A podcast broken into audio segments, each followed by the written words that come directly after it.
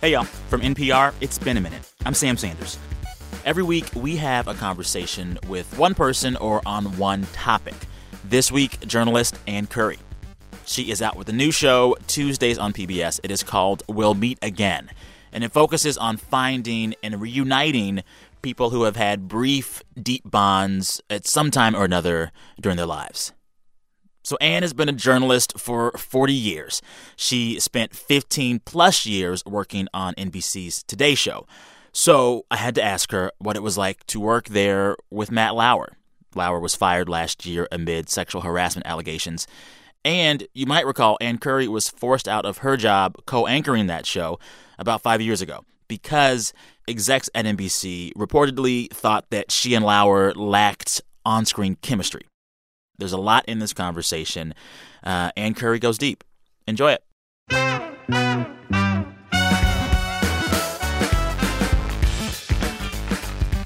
I have watched um, a few of the episodes of your new series, and I feel like in the kind of news cycles that we've been in, it's so heartening to see some feel good.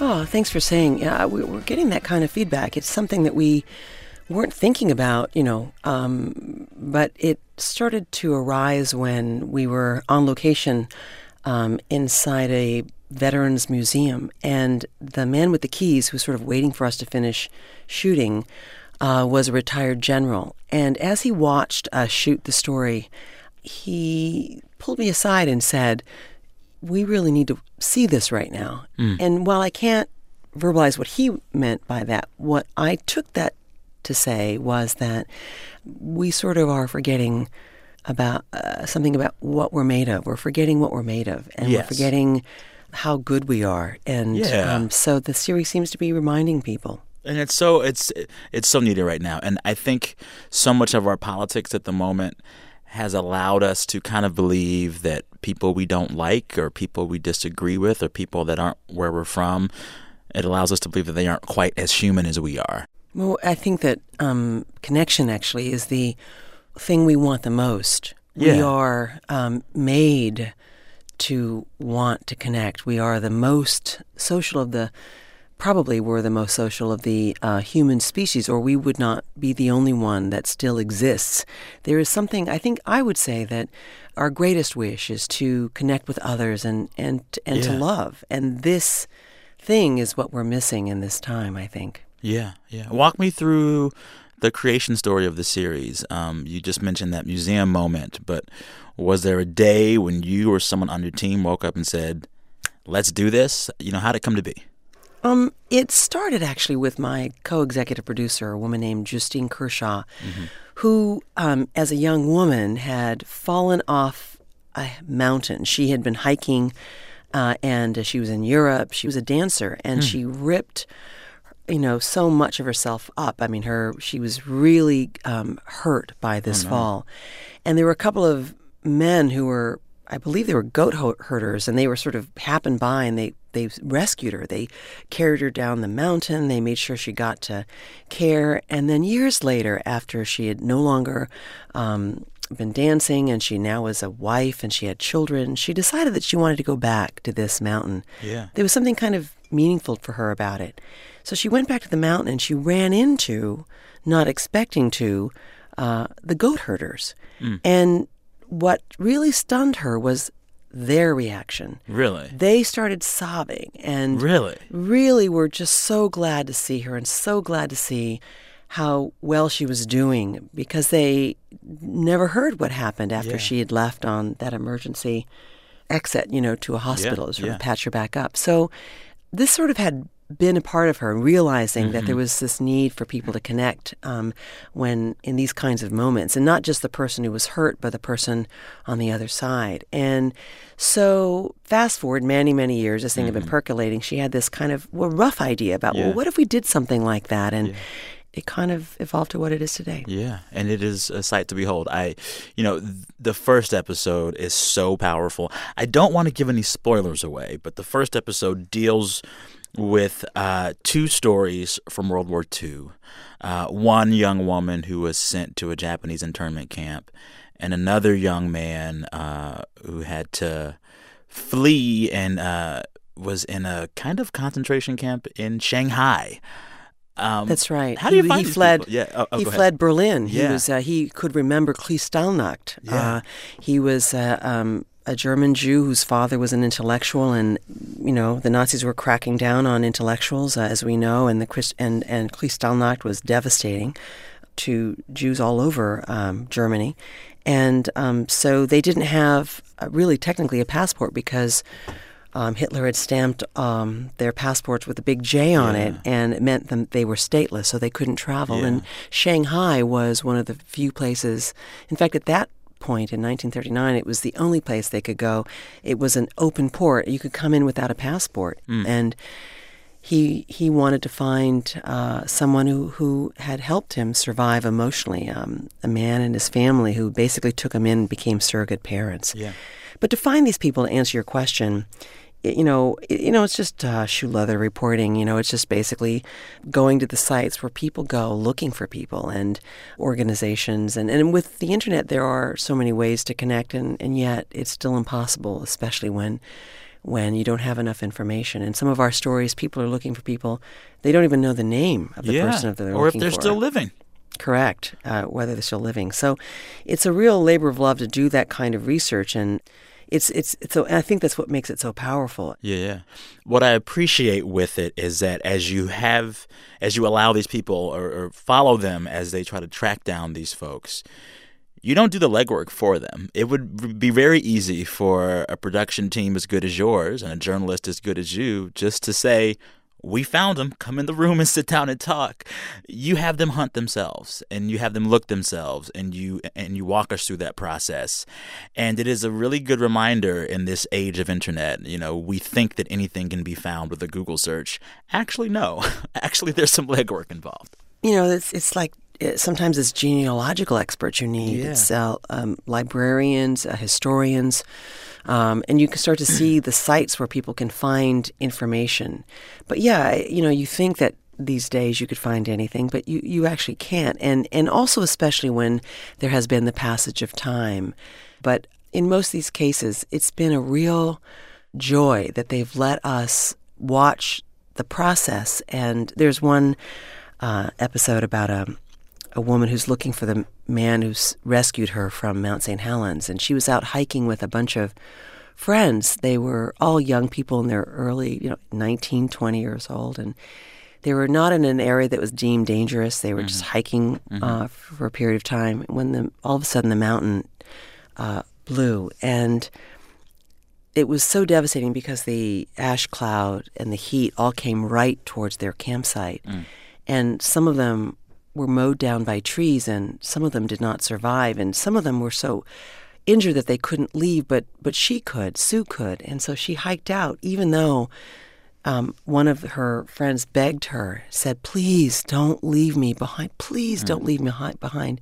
And she knew she had to because there was no other way that anyone could find them. Yeah. And she did. And when she finally got out, a helicopter, she could hear a sound of a helicopter, and the helicopter pilot landed. You know, this very kind helicopter pilot sort of tried to take her onto the helicopter, and she mm-hmm. stopped and she said, I won't get on this helicopter until you promise me you'll help me find my friends. You'll go back and find my friends. Well, the helicopter pilot was a Vietnam vet who was had volunteered to come help rescue people. He was a member of the National Guard, but he could not be ordered in because the ash was still coming. Hmm. It was still too dangerous. You could not hmm. order people to their death. So they, they could not be orders. Only volunteers who came out on there, and they were flying under the ash clouds that were still emerging from the mountain to go find people who were, who were caught in it. Yeah. And he promised her. And she got on the helicopter, and she said the moment changed when he kept his promise and he turned the nose of that helicopter towards the mountain. He had kids, he had a wife, and that's what he did. That heroism, and he helped her find her friends. And that completely changed her life. It's beautiful. Now, if I understand correctly, there is a reunion story in your own family. Uh, your father was in the Navy and met your mother in Japan. He was there when the U.S. occupied Japan after World War II, but then they spent two years apart? Right. Um, he um, was refused um, permission to marry Wow. a Japanese woman. I mean, on one hand, you you know you need to understand it was you know it was right after the war Mm-hmm. and and all of that, and and the Japanese were the enemy, uh, Mm-hmm. uh, and, and on top of that, he was 18 years old. It was harder, of course, for him to understand it because the, the his commanding officer used some uh, racial uh, epithets in telling him why he shouldn't marry uh, this Japanese woman. But then he sent him almost immediately uh, on another assignment, or gave him orders to essentially be on aboard a ship uh, that was patrolling uh, the Mediterranean Sea. And so they weren't able to see each other for uh, two years. Oh. Uh, my dad kept trying to get back and kept submitting uh, papers, and finally he was sent back. And he checked in with the commanding officer, his new commanding officer in Japan, and took the long train ride up to Yamagata, where my mother's family were uh, rice farmers for some 400, at least 400 years. Uh, and, and you know, so she's up there, and he knocks on this door of this thatched roof farmhouse. And this little Japanese elderly woman, my mother's mother, answered the door, and uh, her father, and they're screaming because my dad was a six foot three, green eyed, big American white guy from you know Pueblo, Colorado, and and um, my mother comes running in from the back room, and you'd think that this was where the story ends, and it was a happy reunion, but like so many people, um, there was an enduring, you know, suffering. My mother had contracted tuberculosis, uh-huh. and she had been given a terminal diagnosis, and she was now dying and had come home to die. Oh, my. So now at this point, you could marry a, a, a Japanese person, mm-hmm. um, but you couldn't marry a sick one. Mm. And so my dad convinced my mother's sister to take the required x ray that he had to carry to the U.S. Navy to say, I'm marrying a healthy Japanese woman. Oh, and he lied oh, my goodness. to the U.S. Navy, and then he married the woman he loved, even though he knew she was dying. And then the real kicker of the story is that because she was now a part of his family, he worked to save her life, Mm. and he went and found finally a doctor who was willing to, because she was really uh, sick Oh, man. Um, willing to give it a try. And then she went under the knife, and they took out 90% of one of her lungs. And Oh, he had to nurse her back to health, and he had to bring down her mother from the farmhouse to help nurse Yeah. her back to health. And her mother did not want her to marry this big American white guy. You know, she was like, you know, I, you know, you'd come home. I don't want him to take me, you away Mm-hmm. from me. And, and she, so she would never accepted the marriage. She didn't give her approval, which was really tough on the couple. I'm sure. And so, but one morning, this elderly Japanese woman woke up, and my mother's my mother had been bathed, uh, and she had been um, fed, and her hair had been combed. And it wasn't until this Japanese elderly woman went down to go put on her boots to, you know, walk through the mud to go to the grocery store, walk through the rain, and noticed that all the mud had been scrubbed from the prior day from her boots by my father, of course Wow. he had done all this that she that she ran to my mother's side and put her hands together in prayer and begged her for forgiveness and said please please forgive me. Uh. How could i not approve this marriage? Uh. How could a man ever love a woman this much? Mm. And she saw my father not for this big american white guy Yeah. uh, status that she had before. She saw him as a human being, someone who could love another human being, her daughter, this much. And of course, my mother forgave her, and uh, they, she, my mother, after about six months, rose from her bed and um, became uh, plump and healthy. And I am the oldest of their five children, Wow. and that is a legacy. So yeah, I'm, I, I, I grew up with that story. My mother would say, "Anna, we were like a Romeo and Juliet, the Japanese style." Time for a break. In a minute, Ann talks about stories that are being undercovered in the news right now. BRB. Support for this NPR podcast and the following message come from ZipRecruiter. Are you hiring? Every business needs great people and a better way to find them. Something better than posting your job online and waiting for the right people to see it. ZipRecruiter can help. Their technology identifies people with the right experience and invites them to apply to your job. Try it for free at ziprecruiter.com slash minute. ZipRecruiter, the smartest way to hire. Do you love trivia, puzzles, nerdy games, and humor? What about interviews with actors, musicians, and people from all walks of life? Yeah? Then join me, Ophira Eisenberg, host of NPR's Ask Me Another, every week on the NPR One app and wherever you listen to podcasts. So, doing this uh, series now, it's not early morning TV, it's not daily news, it's not breaking news. Are the hours nicer than what you've been yeah, used to I- before? I- so much. You know, I, Yeah. I, I actually wake up and, and see the alarm clock set, set, you know, reading 7 a.m. and I'm absolutely delighted. and I mean, sometimes I get to sleep in even later. I mean, it's just like uh, fantastic. And I think, you know, um, you know, you, we, we go through a lot for what we do. Uh, We're willing to, in journalism, it's been such a, a long love affair now. Almost, it's moving up towards 40 years now that I've been working at it. And you, you give so much, you know, you, you risk your life sometimes. Oh, yeah. You you um, it ca- you know uh, you go without sleep for days, weeks sometimes on some of these stories on assignment. That um, that yeah, these little things, little things like being able to sleep and being on a, on a normal person's schedule is such a delight. Do you find yourself in the crazy news moment America is in right now, wanting to be back in the newsroom, back in the thick of it, covering politics, covering the day to day of the Trump White House, or are you like, no, I'm good? I think that um, if there is one thing that's uh, been a theme for me, I, I tend to focus if a story is covered, Mm-hmm. unless it's not covered well. I turn my attention to those that are not covered. Yeah. And we are not covering many, many stories Yeah. because there's so much air being sucked up by a few. What's the biggest story in your mind right now that is going way too undercovered? I think the story of the Rohingya is woefully undercovered. It is a story. I think that um, the the line for me that should never be unreported is the stories are the stories of what could be, what smells like, what probably is genocide. Genocide. I think genocide is the line that if, if there is a reason for journalism to exist, it is yeah. to make sure we cover that story. And I, I, it was a big lesson for me when I discovered the Holocaust uh, as a young person and discovered by reading, just by, by how I read about it, and just that was enough to, to shock me um, about the, uh, the suffering of the Jewish people. And what I couldn't really get was how do they how do they rise how do they stand up again and and what is it that that, that teaches us and and so that that is one reason why I have tried to focus on those who are, are not heard Yeah. So you've been in the industry 40 years, you were saying. How do we as an industry keep getting it wrong and not covering some of the stories that should be covered? And what's the fix? You know, I think a lot of times we think that things get better with time and we learn lessons from previous mistakes. But in many ways, the mistake of not covering the right stories is still happening all the time today.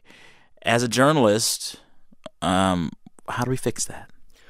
Well, I think that's a big question because it's about motivation, right? Yeah. I mean, uh, I think journalism has always been fraught. And just to kind of lay it down, you know, it's not like mathematics where there's only one answer. So you're Mm-hmm. trusting a bunch of stu- people who are like, you know, journalists tend to be real go-getters. We're, Yeah. Mm-hmm. we're like A plus in school students who are constantly forced by the nature of the work because there is o- no no real right answer, only one right answer. It's a striving. Journalists strive. But but because of the nature of the work, having difficulties getting access to sources, difficulties having enough time to do our work, you know, we're forced as A students to do B minus and C plus or C minus work. So it's an entire, entirely frustrating um, uh, field of uh, endeavor, and yet so important because when we when we tell, when we reveal things that people don't know, or we give people perspective that people don't have, you know, all, it does, it can change the world. And and we only need the example of the coverage of the civil rights movement to know that that is true. And there are so many of those examples.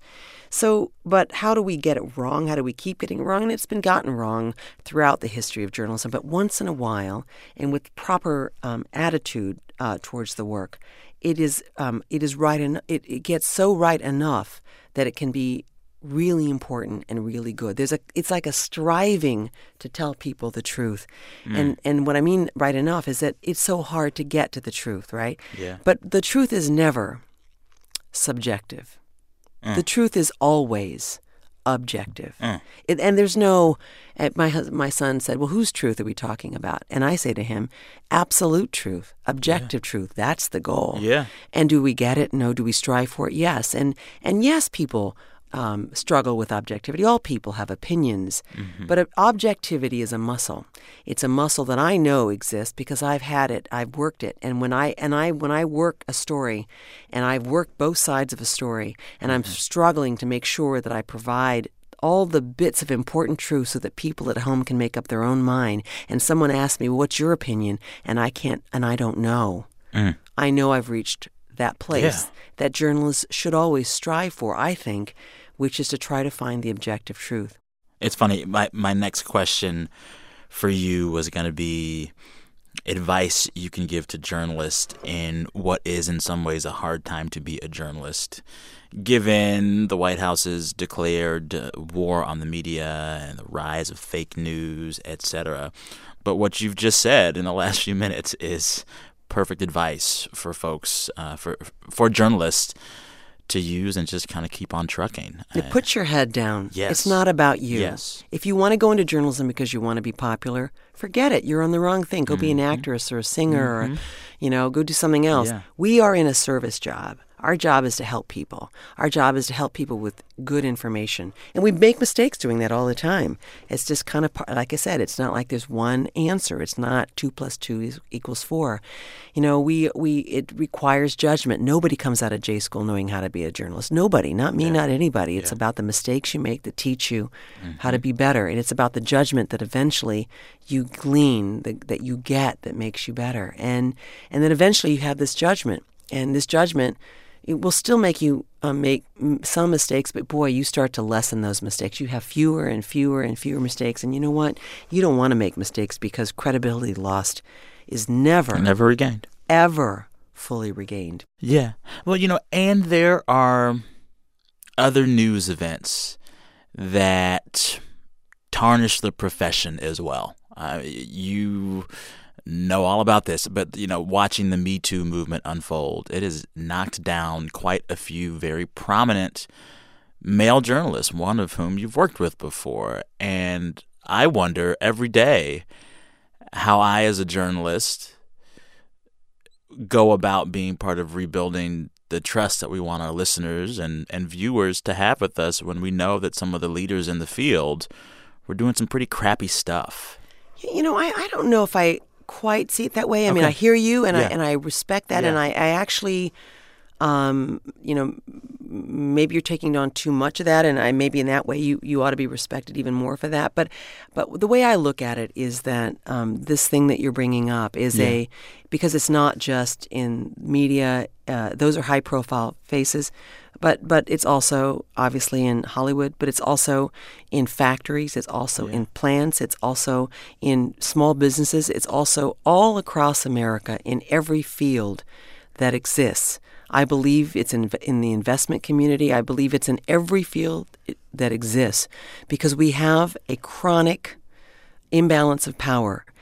You know, we're talking about generally men in positions of power in the workplace who are abusing that power and using that power to create unjust power plays that hurt men and women Yeah. and, and, and in, in a way that causes those workers who have not as powerful to feel that they have to do something to, to keep their jobs, to, to, to rise in their positions. And sometimes this is verbal harassment, sometimes it's physical harassment. But in many ways, these, these harassment cases are not about you know they're not about somebody being attracted to somebody Yeah, it's about power they're about power Yeah. okay so just like just like rape is about power Yeah. and so it's a form of bullying it's a form of keeping women down it's a form of sidelining mm. talent Have you felt that personally? well, I think every woman has. Every woman I know has. I've I've felt it throughout my career, and it's been verbal for me. It's been verbal harassment throughout mm. my career, and I think that we have to move the conversation towards finding a path to creating systematic change. Mm-hmm. We need to make sure that, and this is not just to me about justice Yeah. it's about um, productivity and Yeah. talent and the loss thereof, which is bad for our companies and it's bad for our country. Yeah. I think it's patriotic to stand up uh, for uh, the rise of talent, for men and women to stand together for for for this kind of uh, justice. Yeah. There's a phrase in China that, you know, for the people, for a community to truly rise, both men and women both have to stand up to raise the sky. Mm. And if you don't have women joining that fully, only half the sky is up, Yeah. and that hurts everyone. Time for another quick break here. When we come back, Ann talks about how she dealt with a tough workplace culture. And yes, we do talk about her time on the Today Show. All of that in a minute.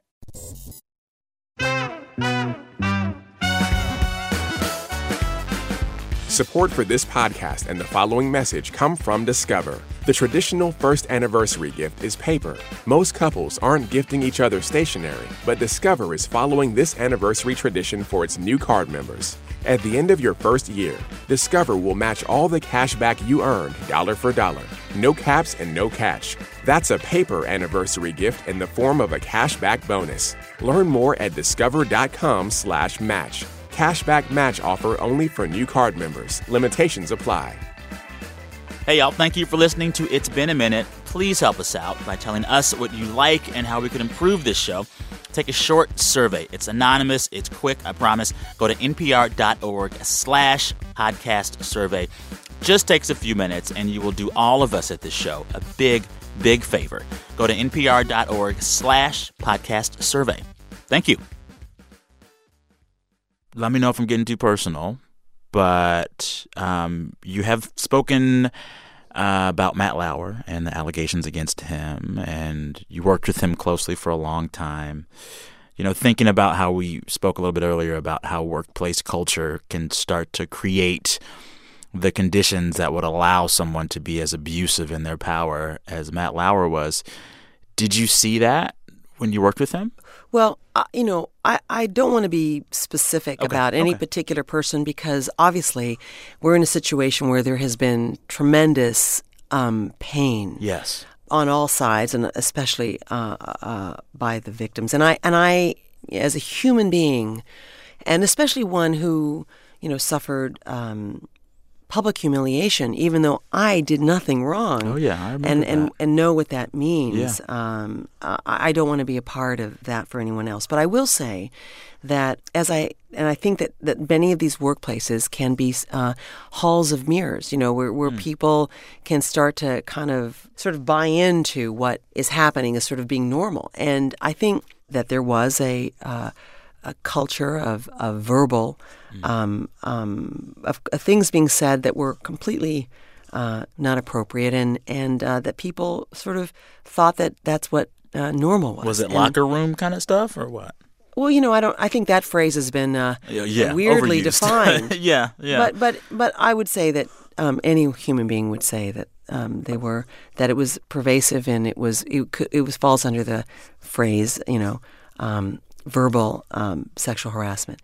One of the things I've been thinking about in the aftermath of all these stories coming out, you hear a lot, especially in broadcast journalism, the men that were doing these very bad things, they had assumed these roles in their newsrooms or production companies that kind of made them untouchable. And I kind of think of it as like the talent was also the boss. And so they weren't just the face of the show and the one saying the words on screen or on the air, but they also were like the executive editor and senior producer. And like, there's a problem when one person gets to be all of that. And I think that part of the culture that needs to change is understanding that there is the honored talent who has a role, but there's also a boss that is bigger than that talent and can tell the talent no sometimes. Like, I host this show, but I have a boss. That is good, you know, someone to check me. And But some- who's checking the boss? And Yeah, I think yeah, that's the other yeah, question. And and how does a, a, hum, a, a human resources department check that boss? Mm-hmm. That's the problem. That's the problem. Yeah. You know, I look. I think it's. I think that we we are in an awakening, Yeah. and I always think that you know when we live through something, you want to be able to look back, and if your kid or your grandkid asks you what you did or you know how you participated, you know, um, you want to have a good answer. Mm-hmm. Uh, and this is one of those questions of our time. Mm-hmm. Now that we know, now see that's the thing that, that there's a responsibility in Once knowing. you know. Yes. Once you know, what are you going to do? And Yeah. and now we know. taking it back to the show. Um, if you get an episode of this series where you get to reunite with someone uh, who was in your life for for a moment that was pivotal, who would you want to reunite with? Who in your life do you want to connect with that you haven't seen in a long time that meant a lot to you? Well, you know, I I um, thought about that, um, um, and I actually went after trying to find uh, a person. It, it was my uh, English teacher Mm. who, um, in high school, I, I'm from a poor family and nobody had ever gone to college Mm. in the history of my family, uh, except my dad, who was starting college right when I was in high school. You know, he, he went out, was going on the GI Bill after Oh, getting wow. out of the Navy. Oh wow. And this English teacher, you know, when she asked me where I was going to go to college, I said, "Well, I'm not going to." You know, it wasn't something I even grew up expecting or planning, and I was Mm. from a poor family, so it wasn't going to happen, right? So I was didn't even know what I was going to do. Yeah. And she looked at me and she just said, "You know, this is not going. to You, know, you you have to go to college." And so she marched me down Wow. to the to the office, front office, and she told them to make me apply to a college. I applied to one college. Which college? I applied to the one I graduated from, from the University of Oregon, which is the in-state tuition. I got Yeah. scholarships, and I had to work my way through as well. I worked my way the entire time except the last semester, and uh, and it was really hard. But um, it was like this, like get this girl in college thing, and Mm-hmm. and. Uh, and had it happened, my life completely changed. Well, I actually tried to find her, and I, Really? I now heard that she's. I, I missed my opportunity Oh. because she's gone, and and uh, but you know I I would love to track down her family and, and all that, and I'd have to go back and. And, and I think there's a married name anyway. There's a whole nine yards. I'd have to I'd have to start all that work. But but I think that um, that's the thing I would say to people is don't don't miss your opportunity. You know, it, it my series is about world changing events, but but in all of our lives and everyone listening, there is that someone. And if you really think about it, you know, let that person bubble up in your memory and let- let yourself and and don't don't regret. You know, to live without reg- that re- having that regret, and maybe you won't regret it at the end. But but boy, what a joy it would be for that person for you to call him up and say, hey, you know, you did something you may not remember, but boy, it affected me positively, and I'll never forget it. And thank you so much. Wow, what a gift to that person! What a gift to that person! And hmm. heck. Why not tell that person that? I mean, why hold back? Yeah, it's so true. And just hearing you now tell that story, there was an English teacher in my life, uh, my AP English teacher, junior year of high school. Um, I was just, just, you know, a kid going through school. I could write pretty well. I, I liked English class, but she was the first adult in my life, save from my parents, um, who pulled me aside and said, "You're not dreaming big enough. You need to apply to whatever school you want to go to. I'll support whatever you want to do." And she said to me, "She's like, you can do anything you want." And it was the first time anyone had really told me that, Yeah. and you never forget that. No, you, you need to. Say, we need to all say that. Yeah. Especially when we see young people. That's what they crave. That's what they absolutely crave. And and and I think that this is the thing. You know, the idea that she was willing to say that to you, that she was so generous. I don't know why we hold back. You know. Yeah. And this and look at what you've done with that. And I hope you find her. Yeah. And and and that she still is alive. That you can find her and thank her. And wow, can you imagine? what a gift that would be to her, just as equal a value as what she said to you is a value to you. I'm gonna I'm gonna look her up as soon as we leave this interview. Miss Donahue, she meant a lot to me. Awesome. Yay, Miss Yeah. Donahue. Well, thanks so much. And uh, um, I, I, I love, t- love talking to you. And uh, thanks for giving me your ear. of course, of course. Thank you so much. Okay, Bye. Bye. Ann Curry, thank you for the conversation. You can watch her series. It's called We'll Meet Again. It's out now, and the final episode airs next Tuesday on PBS. And you'll be happy to know I did reach out to my AP English teacher, Miss Donahue, after my chat with Ann Curry, and we're going to reconnect. All right, this Friday we'll be back in your feeds as usual. But for the first time, the show that you'll hear on Friday will be recorded live in front of an audience here at NPR. So excited to meet those that will be in the audience in person if you're coming to the show. For the rest of you, listen up on Friday. Thanks for listening. I'm Sam Sanders. Talk soon.